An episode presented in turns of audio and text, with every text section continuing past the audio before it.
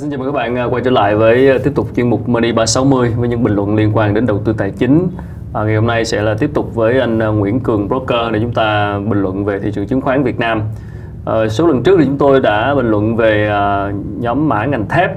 Ngày hôm nay sẽ là một nhóm ngành khác mà cũng nhận được nhiều sự quan tâm trong thời gian gần đây, đó là cổ phiếu của ngành ngân hàng và chứng khoán.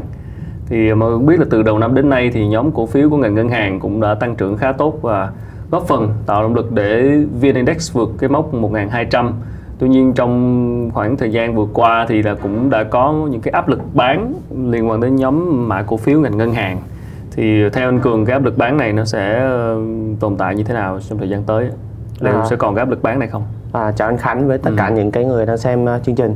Thì trước khi chúng ta nhận định về cái xu hướng ngắn hạn của cổ phiếu ấy, thì chúng ta cũng phải xét đến cái yếu tố là cái nền tảng của cái nhóm ngân hàng, vì sao lý do vì sao cái nhóm ngành này lại tăng giá đến thời điểm này và được xem là nhóm ngành leader hay là dẫn sóng chính của thị trường xuyên suốt từ khoảng tầm cuối quý 3, quý 4 và đến thời điểm là quý 1 vừa qua, đúng không ạ? Thì như tất cả mọi người đều thấy là theo dõi thì sau quý 1 công bố báo cáo tài chính thì chúng ta được chứng kiến một cái nhóm ngành đi bên cạnh nhóm ngành thép, đó là nhóm ngành ngân hàng có một cái kết quả rất là tích cực. Đâu đó thì trung bình tất cả các cổ phiếu nhóm ngành này tăng trưởng khoảng tầm 60 đến 80% trung bình so với cùng kỳ năm ngoái. Thế thì cái vốn hóa của nhóm ngành này lại là cái nắm trọng yếu, chiếm khoảng tầm 30% vốn hóa của cả thị trường. Thì chúng ta thấy là nó thực sự rất là lớn. Và đây là cuộc chơi của hội tụ của rất là nhiều dòng tiền, kể cả các quỹ hay là tự doanh. Thì đây là một cái nhóm ngành đủ để sức cho tham gia của hầu hết tất cả nhà đầu tư, đúng không ạ? Thì cái lợi nhuận của nhóm ngành này nó có bền vững hay không? Và thực sự nó có kéo dài được hay không? Đó là cái câu hỏi mà chúng ta sẽ cùng nhau trả lời trong cái chuyên đề lần này, cũng như để nhận định rằng cái xu hướng của nhóm ngành này trong năm 2021 sẽ như thế nào.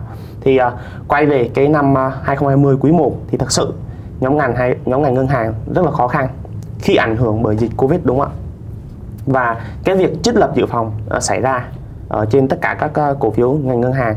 Thì lúc đó tất cả các con số khi trích lập dự phòng, rủi ro, lợi nhuận, tỷ lệ nợ xấu thì làm cho lợi nhuận của các ngân hàng bị giảm xuống, giảm tăng trưởng, đúng không ạ? Thế thì cái con số này có một cái số bay thấp đấy. Và khi ở năm 2021 này, qua cái thông tư thứ nhất là thông tư 01 và vừa rồi là ra cái thông tư 03 là áp dụng vào tháng 5 2021 này, thì đó là một cái pha cứu cánh khi mà ngân hàng nhà nước đưa ra để giúp cho cái việc là giãn cách cái trích lập dự phòng kéo dài lên 3 năm, cũng như là giữ nguyên cái nhóm nợ xấu và giảm lãi suất, duy trì cái nhóm nợ cho các doanh nghiệp đang gặp khó khăn ảnh hưởng bởi Covid.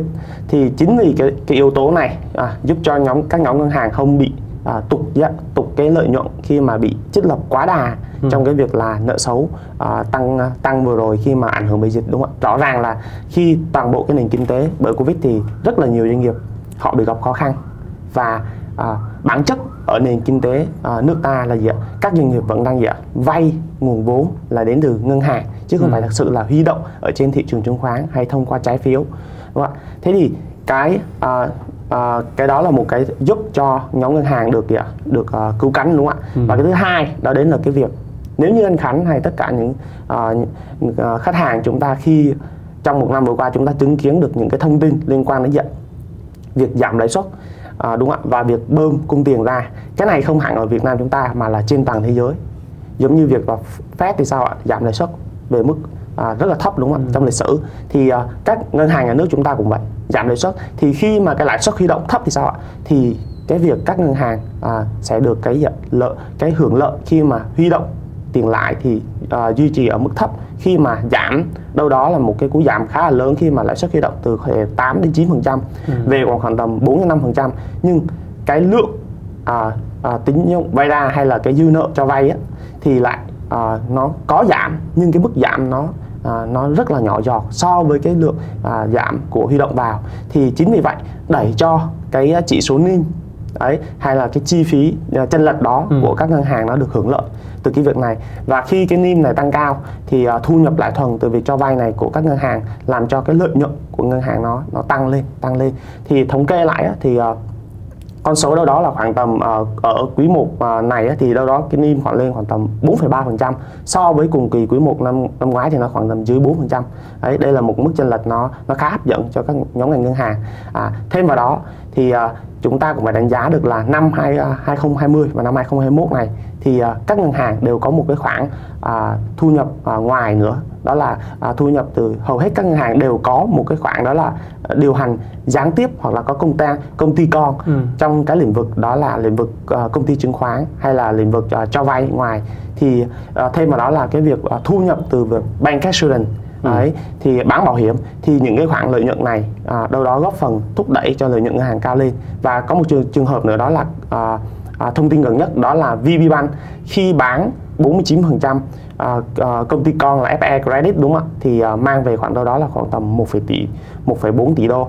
Thì đây là một cái khoản lợi nhuận rất là lớn để giúp cho cái tài sản của VPBank nó tăng lên và đẩy tài sản lên. Thì lúc này thì nó sẽ các ngân hàng nó sẽ có một cái yếu tố để việc là phát triển mở rộng cái kênh của mình hơn trong thời gian sắp tới. Đấy. Vậy thì anh có nghĩ là người ta sẽ tiếp tục bán cổ phiếu ngân hàng không?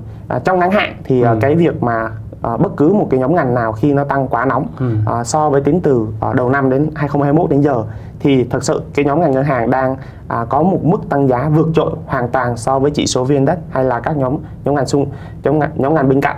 Thì điều đó cho thấy rằng là cái cung áp lực chốt lời nó xảy ra như cái việc mà xảy ra trên nhóm ngành thép thôi. Nhưng nếu như cái yếu tố lợi nhuận bền vững của nhóm này vẫn được duy trì ở trong những quý tiếp theo và cái sức mạnh ở nhóm này nó vẫn còn tăng trưởng tốt thì chắc chắn là cái việc nó sẽ hấp thụ được cái áp lực chốt lời ngắn hạn và giữ được cái xu thế tăng trong trung và dài hạn ở nhóm này, có thể là kéo dài khoảng tầm đến trước mắt là ở quý 2 năm 2021 khi dự phóng rằng là nhóm ngành ngân hàng vẫn có một cái lợi nhuận tăng trưởng đột biến. Tôi nghĩ cả khi mà trong tình hình kinh tế khó khăn đi nữa thì cái ngành ngân hàng này vẫn các ngân hàng vẫn báo cáo lợi nhuận tốt. Điều đó nó tạo cái niềm tin cho nhà đầu tư, đúng không? Là cái nhóm này là vẫn là có sự tăng trưởng ổn định dù cho ảnh hưởng bởi Covid hay như thế nào. Cái này thì như vừa rồi mới chia sẻ với anh Khánh thì cái vấn đề đó là chúng ta nó thấy nó hơi có vẻ là không đúng với cái việc mà nhóm ngành ngân hàng lại đi ngược lại được so với nền kinh tế chung. Nhưng mà bản chất cái nền kinh tế chúng ta là vẫn được vận hành theo cái việc là doanh nghiệp hay cá nhân họ vẫn là đi vay, đúng không ạ? Và khi cái việc mà Covid được kiểm soát rõ rệt nhất là ở quý 1 năm 2021 này đi thì cái tăng trưởng tín dụng nó đâu đó nó cải thiện hơn, nó phục hồi trở lại so với năm 2020 hay là 2019 thì cái tăng trưởng tín dụng nó bắt đầu giảm đâu đó khoảng tầm 13 đến 12%. Thì năm nay bắt đầu nó có sự cải thiện trở lại. Và cái tăng trưởng tín dụng này thật sự nó đã bắt đầu tạo đỉnh và nó giảm ở năm 2017 khi tăng trưởng tín dụng thời điểm đó đâu đó khoảng tầm 18% và rất là mạnh ở năm 2018 khi đó tăng trưởng tín dụng chỉ đó quanh khoảng tầm 13% thôi. Đấy. Và trên phương tiện truyền thông thì đánh giá về các cổ phiếu của ngành ngân hàng này cũng không có đồng đều lắm đâu. Trên một số diễn đàn chứng khoán thậm chí là còn có thông tin là những cái bình luận cho rằng là một số cái đội là cố tình như lèo lái đẩy giá thị trường. Ở đây thì Cường nhận định gì về chuyện này?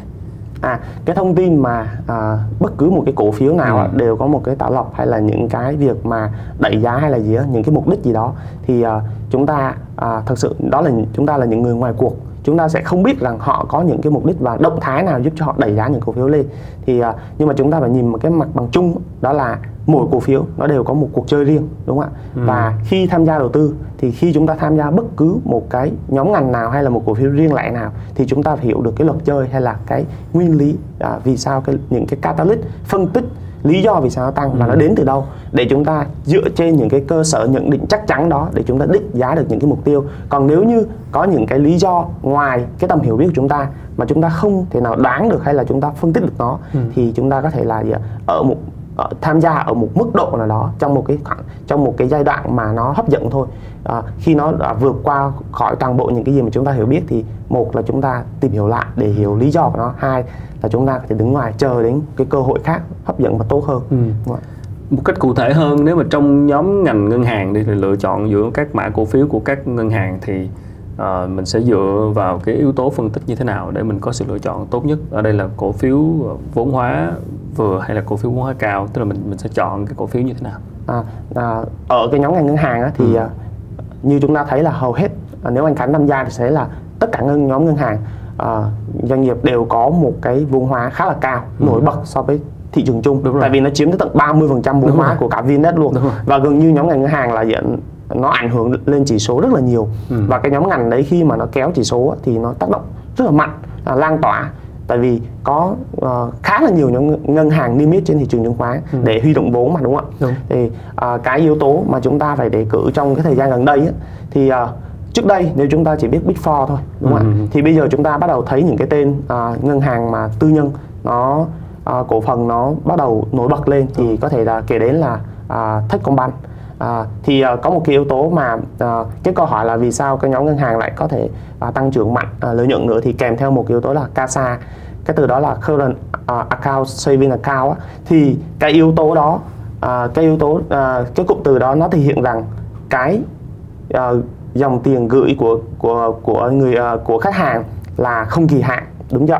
Thì lúc đó ngân hàng chỉ việc trả với một cái chi phí lãi suất rất là thấp, đâu đó khoảng tầm 0.1%, đúng không? Nhưng trên cái số lượng tiền này nó dựa trên cái mức độ chẳng hạn như là cái uy tín của ngân hàng, hay là thương hiệu, hay rất là nhiều cái dịch vụ và cái chất lượng của ngân hàng, thì có rất là nhiều khách hàng họ vẫn để một cái số lượng tiền không kỳ hạn ở trên cái ngân hàng họ đang sử dụng, đúng không ạ? Thế thì ngân hàng đó được chiếm nhúc được cái dòng tiền này và phần trăm trên cái phần trăm tỷ lệ dư nợ gửi ở của ngân hàng, đúng không ạ? Thì họ có thể cho vay ra, đúng không ạ? Khi họ cho vay ra thì sao ạ? Thì với một cái lãi suất cho vay á, nó cao hơn rất là nhiều, đúng không ạ? Phần trăm người ta có thể tính được cái dư nợ cho vay để chúng ta tính được cái khoảng chênh lệch mà khi họ sử dụng được cái nguồn vốn giá rẻ này, thì cái lợi nhuận đó nó rất là cao, hấp dẫn. Thì Techcombank đang là một cái tiêu điểm của một cái ngân hàng có cái CASA gần như là đứng đầu ở trong cái khối nhóm ngân hàng này. Sau đó thì có thể kể đến là MBB và Vietcombank. Đó cũng là một cái điểm nhấn mà khi chúng ta phân tích nhóm ngành ngân hàng thì chúng ta phải xem thử cái cơ cấu doanh thu cũng như cái lợi nhuận của các ngân hàng này đến từ đâu, để chúng ta đánh giá được cái tiềm năng tiềm năng phát triển của những cái ngân hàng như thế này. Thì yếu tố CASA cũng là một cái yếu tố rất là quan trọng để chúng ta đánh giá được. Thì trong cái quý 1 2021 vừa rồi thì cá nhân Cường thì có đánh giá và thấy rằng những cái nhóm ngành ngân hàng vốn hóa nhỏ thì đâu đó có mức tăng giá mạnh và đột biến hơn.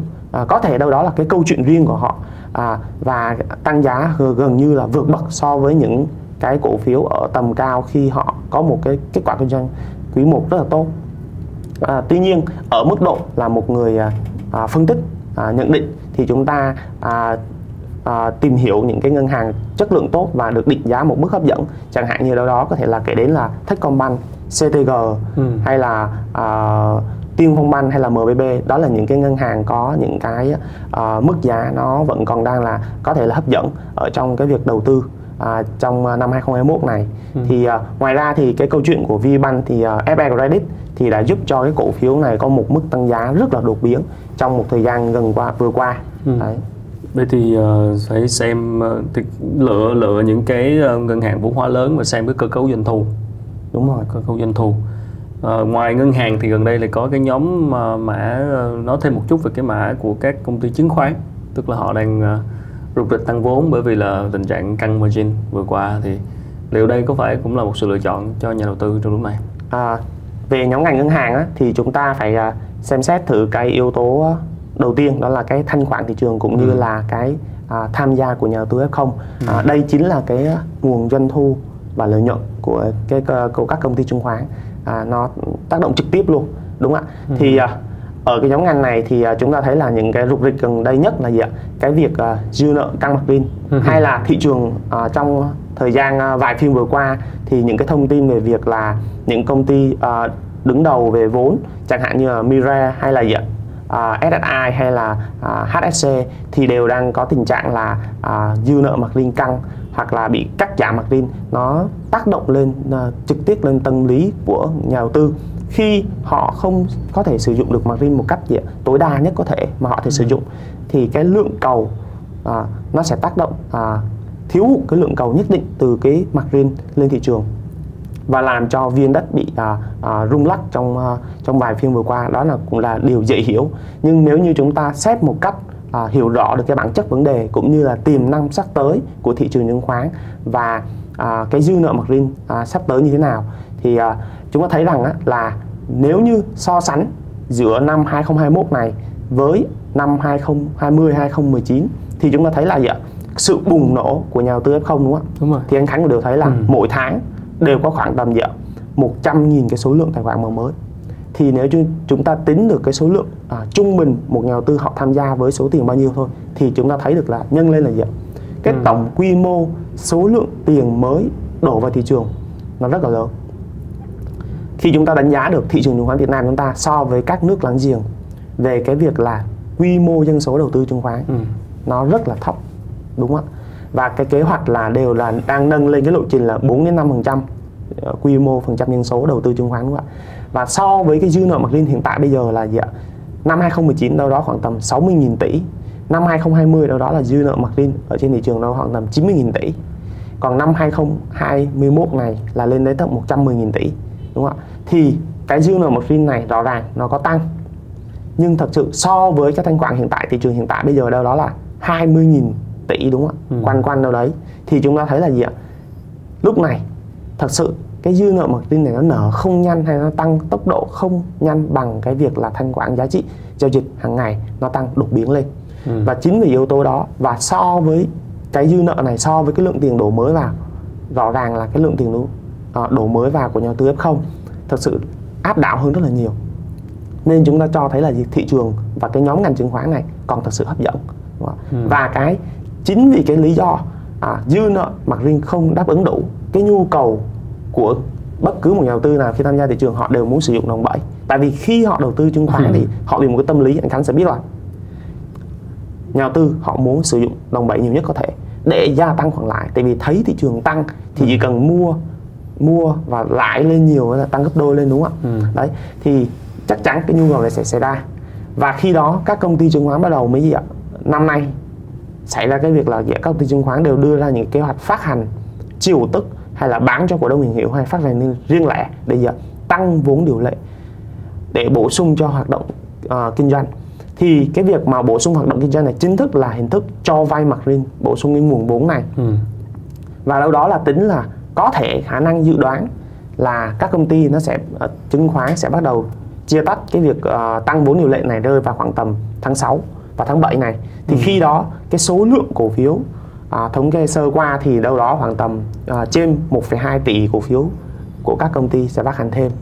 Và chính vì cái số lượng cổ phiếu này thì cái theo như quy định của Ủy ban Chứng khoán Nhà nước thì là gì ạ? Cái tỷ lệ cho vay dư nợ margin của các công ty chứng khoán sẽ gấp đôi vốn chủ sở hữu, thì cái dư nợ margin có thể tăng thêm vượt qua cái mức 110.000 tỷ này, có thể đâu đó là lên thêm khoảng tầm từ 20 đến 30.000 tỷ, thì đâu đó đẩy lên cái dư nợ margin kịch trần của toàn bộ thị trường đâu đó khoảng thị trường chứng khoán đâu đó lên khoảng tầm có khả năng cho vay là gần 150.000 tỷ.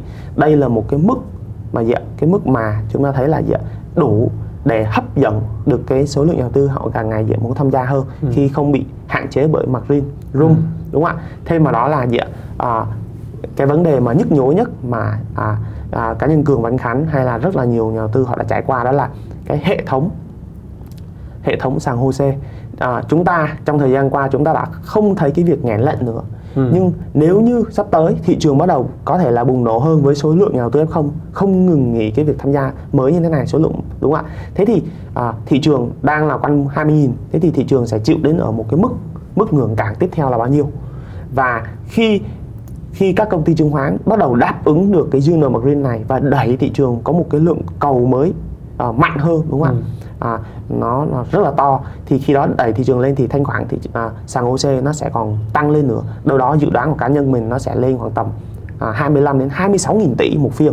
Lúc đó là chúng ta là chứng kiến được một phiên trên 1 tỷ đô đúng không ạ? Ừ. Mà trước đây chúng ta vẫn chưa được nhìn thấy, hay là chúng ta lâu đúng không ạ? Thế thì khi thanh khoản thị trường tăng lên mạnh như vậy, cộng thêm là gì ạ? Cái việc là cho vay ngày càng thuận lợi hơn đúng không ạ? Thế thì có phải là các công ty chứng khoán đang hưởng lợi rất là tốt từ cái việc doanh thu và lợi nhuận đến từ các nguồn này mà. Sau đó thì các công ty chứng khoán còn có rất là nhiều cái nghiệp vụ khác, từ dịch vụ cho đến gì ạ, phát hành trái phiếu, hay là cái việc tự doanh. Khi thị trường lên thì rõ ràng là cái việc tự doanh của các công ty chứng khoán nó gì vẫn hiệu quả lên đúng không ạ? Và được gia tăng được mức sinh lời khi họ đầu tư vào những doanh nghiệp tốt. Vậy thì nếu mà lựa chọn giữa các cổ phiếu trong nhóm mã chứng khoán đó, thì nếu là Cường thì khi lựa chọn giữa các cổ phiếu chứng khoán thì mình sẽ dựa vào cái yếu tố gì? Nếu mà anh Khánh hỏi cái câu hỏi này ấy, thì cá nhân Cường sẽ chia sẻ một chút về cái việc là trong năm 2020 thì Cường là lựa chọn cái nhóm cổ phiếu nào trong nhóm ngành chứng khoán này. Chứng khoán đó. Thì bắt đầu năm 2020 thì khi bắt đầu thị trường tạo đáy đi lên thì cái cổ phiếu đầu tiên mà cá nhân Cường chọn đó là cổ phiếu VCI, công ty chứng khoán bản Việt.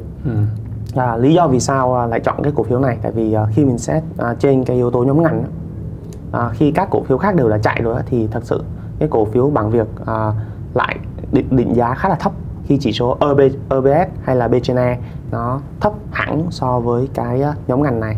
Đâu đó lúc đấy là cá nhân Cường mua đâu đó là khoảng tầm giá khoảng tầm 23-24. Thì lúc đó với cái định giá đấy thì và nhìn thấy được cái tiềm năng trên cái việc là định giá bị undervalue so với các cổ phiếu ngành chung, thì mình thấy là cái nhóm ngành này và hưởng lợi của việc là thanh khoản thị trường tăng, tất cả những cái lý do vừa kể trên đúng không ạ? Thì ngoài ra thì cái yếu tố cái việc mà lợi nhuận của công ty chứng khoán bản Việt nó ngày càng tốt lên, cho được hưởng lợi cái việc là rất là nhiều cái deal hay là những cái cổ phiếu tự doanh.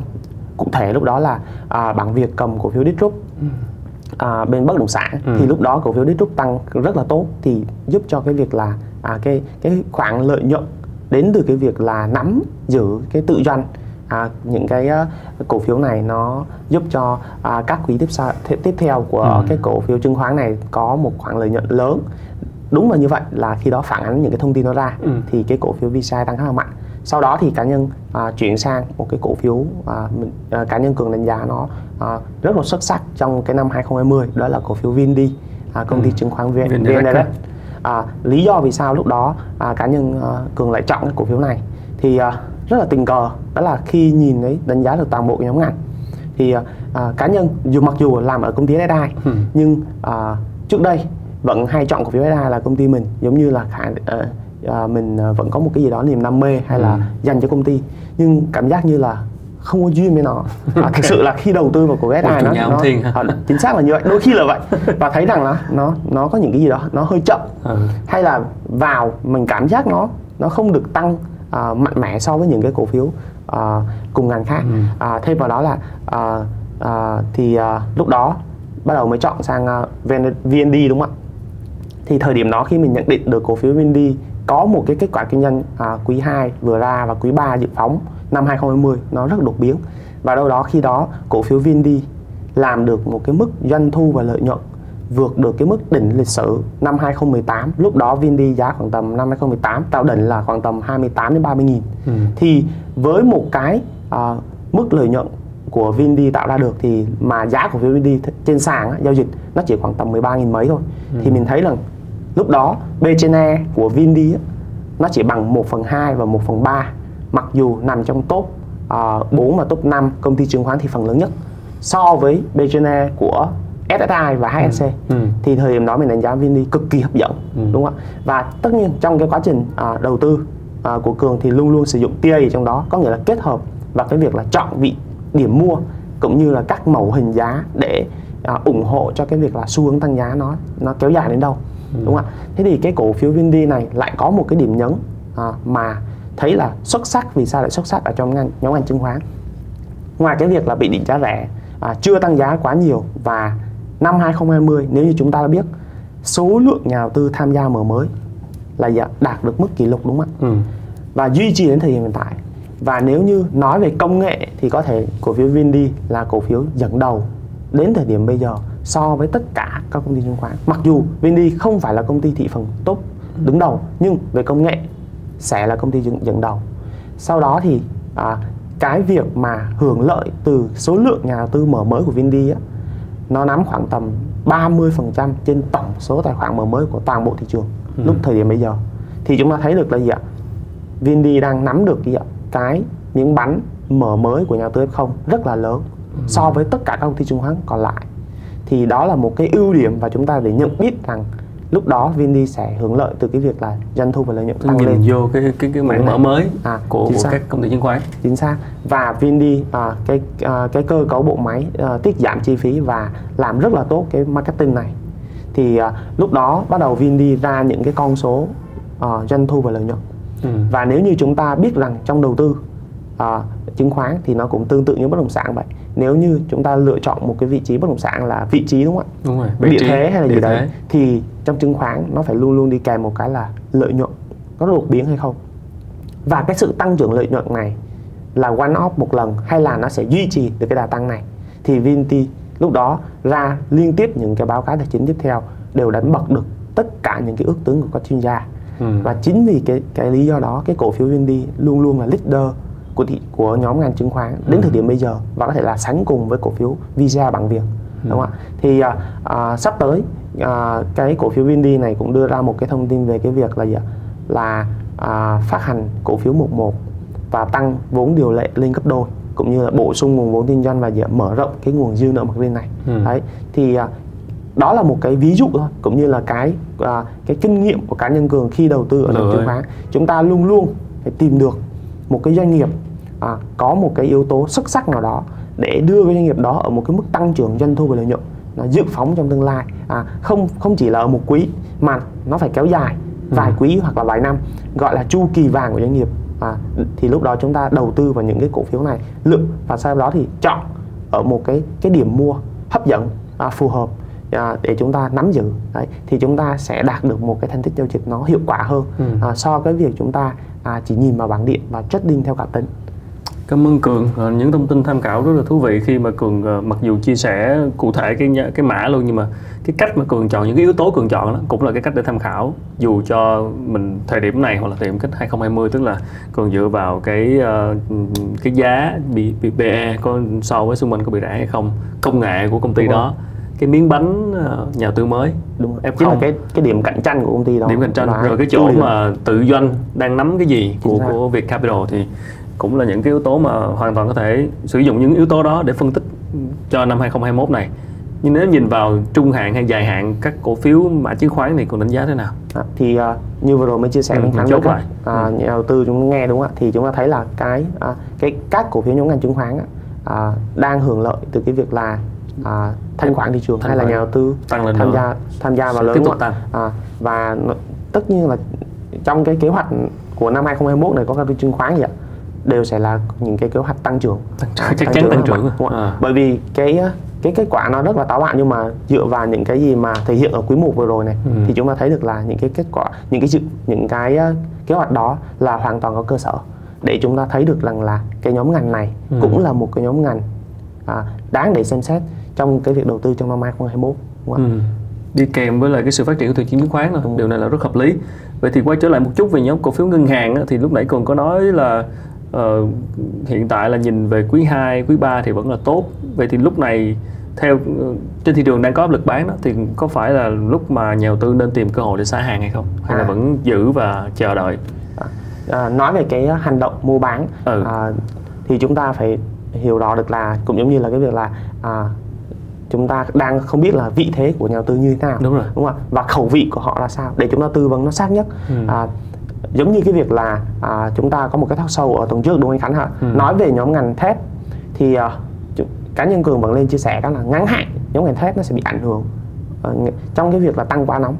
Nhưng chúng ta phải phân tích được là cái xu hướng giá thép hay là giá quặng nó như thế nào trong sắp tới, dựa trên cái cung cầu và cái hưởng lợi như thế nào ở nhóm ngành này, xu thế tiếp theo ở những cái phải dự phóng được cái quý 2 và quý 3 lợi nhuận của nhóm ngành này như thế nào. Thế thì rõ ràng là gì ạ? Nhóm ngành thép chỉ bị bán trong vòng vài phiên, chỉnh vài phiên thôi. Nhưng sau đó thì ngay lập tức trong phiên hôm nay, đúng không ạ, là nhóm ngành này là bắt đầu bật tăng trở lại rồi, cho thấy rằng cái ngành thép này vẫn đang rất hấp dẫn và là nơi dòng tiền bắt đầu hội tụ khi cái mức lợi nhuận trong quý 2 khả năng sắp tới nó sẽ còn ra đột biến và nó tăng trưởng khá là mạnh và là gần như là điểm sáng của toàn bộ thị trường, đúng không? Thì cũng như là cái việc là theo dõi giá thép và quặng sắt thì trong vài phiên vừa rồi media hay là những cái thông tin trên TV á, đúng không? Có nói rất là nhiều về cái việc là giá thép hay giá quặng sắt giảm, đúng không ạ? Giảm đâu đó khoảng tầm 9 với 14-15%. Thì nhưng thực tế thì như thế nào? Thì chúng ta phải thấy là cái việc đầu tư đôi khi chúng ta nhìn trên media vậy thôi, chứ còn thực tế thì các doanh nghiệp thép ở Việt Nam như Hòa Phát và Hoa Sen vẫn ra những cái thông báo là tăng giá sản phẩm. Chúng ta thấy là gì ạ? Đọc tin tức rồi nhưng phải xem cái thông báo của doanh nghiệp, các doanh nghiệp và lợi nhuận của các doanh nghiệp như thế nào. Đấy, nếu như chúng ta chỉ nhìn vào media đôi khi cái đấy nó chưa chắc đã phản ánh đúng chính xác cái hoạt động của doanh nghiệp, đúng không ạ? Và trong phiên hôm qua và hôm nay thì rõ ràng là cái giá quặng sắt và giá thép bắt đầu quay đầu trở lại rồi. Mặc dù vừa rồi là bị báo chí lên rất là nhiều, nhưng mà thực tế là gì ạ? Nó lại quay đầu rất là nhanh. Đấy, mà tăng một đoạn rất là dài và chỉ điều chỉnh vài phiên sau đó lại tăng tiếp, thì chúng ta thấy là cái xu thế chính mới là cái quan trọng và chúng ta phải ước tính được cái này. Đấy, thì quay trở lại cái vấn đề anh Khánh vừa hỏi là nhóm ngành ngân hàng. Thế thì cái nhóm ngành này chúng ta phải phân tích được nội tại duy trì được cái bền vững lợi nhuận tăng trưởng của nhóm ngành này có mạnh không, đúng không? Và duy trì đến những cái quý tiếp theo như thế nào? Lúc đó mới thực sự đó là một cái câu trả lời mà chúng ta nên tìm hiểu. Còn nếu như chúng ta đang là một nhà đầu tư trading ngắn hạn thì chúng ta đừng nên tham gia những đoạn có tăng quá nóng mà nên chờ ở những dịp điều chỉnh ở những mức giá phù hợp. Đấy, ok, đấy. Nếu mà là ngắn hạn thì lúc này khoan tham gia. Đúng rồi, chúng ta nên chọn ở những cái nhịp rung lắc hay những nhịp điều chỉnh ở một mức giá phù hợp, xây nền giá chẳng hạn. Để chúng ta lúc đó khi chúng ta trading ngắn hạn thì chúng ta sẽ phụ thuộc vào biểu đồ hay là TA nhiều hơn để tìm được cái điểm mua. Còn nếu trên một cái trường phái nhà đầu tư kết hợp cả hai, hay là nhà đầu tư theo phương thức đầu tư thì họ sẽ quan tâm đến doanh nghiệp và lợi nhuận của nhóm ngành nó nhiều hơn. Nhìn cuối năm á, nhìn đến cuối năm quý 3 quý 4 á. Cảm ơn Cường rất nhiều và hy vọng là những thông tin vừa rồi cũng đã phần nào giúp cho mọi người tham khảo khi mà chúng ta đưa ra quyết định đầu tư xoay quanh hai nhóm mã ngành là ngân hàng và chứng khoán tại thị trường chứng khoán Việt Nam. Chương trình ngày hôm nay là 18 tháng 5 xin được khép lại tại đây và chúng tôi sẽ còn quay trở lại ở những cái tập kế tiếp để bình luận thêm về thị trường chứng khoán Việt Nam xung quanh các mã ngành và các cổ phiếu cũng như là các phương pháp đầu tư.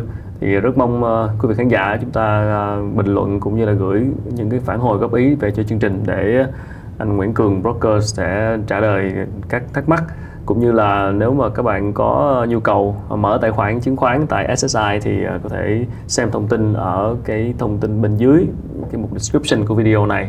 Chúng ta có cái đường link để mở tài khoản và được hỗ trợ trực tiếp từ anh Nguyễn Cường Broker. Thì hy vọng chúc mọi người có một những cái phiên giao dịch thành công, và chúng tôi sẽ còn quay trở lại trong những tập tiếp theo của Money 360. Cảm ơn Cường.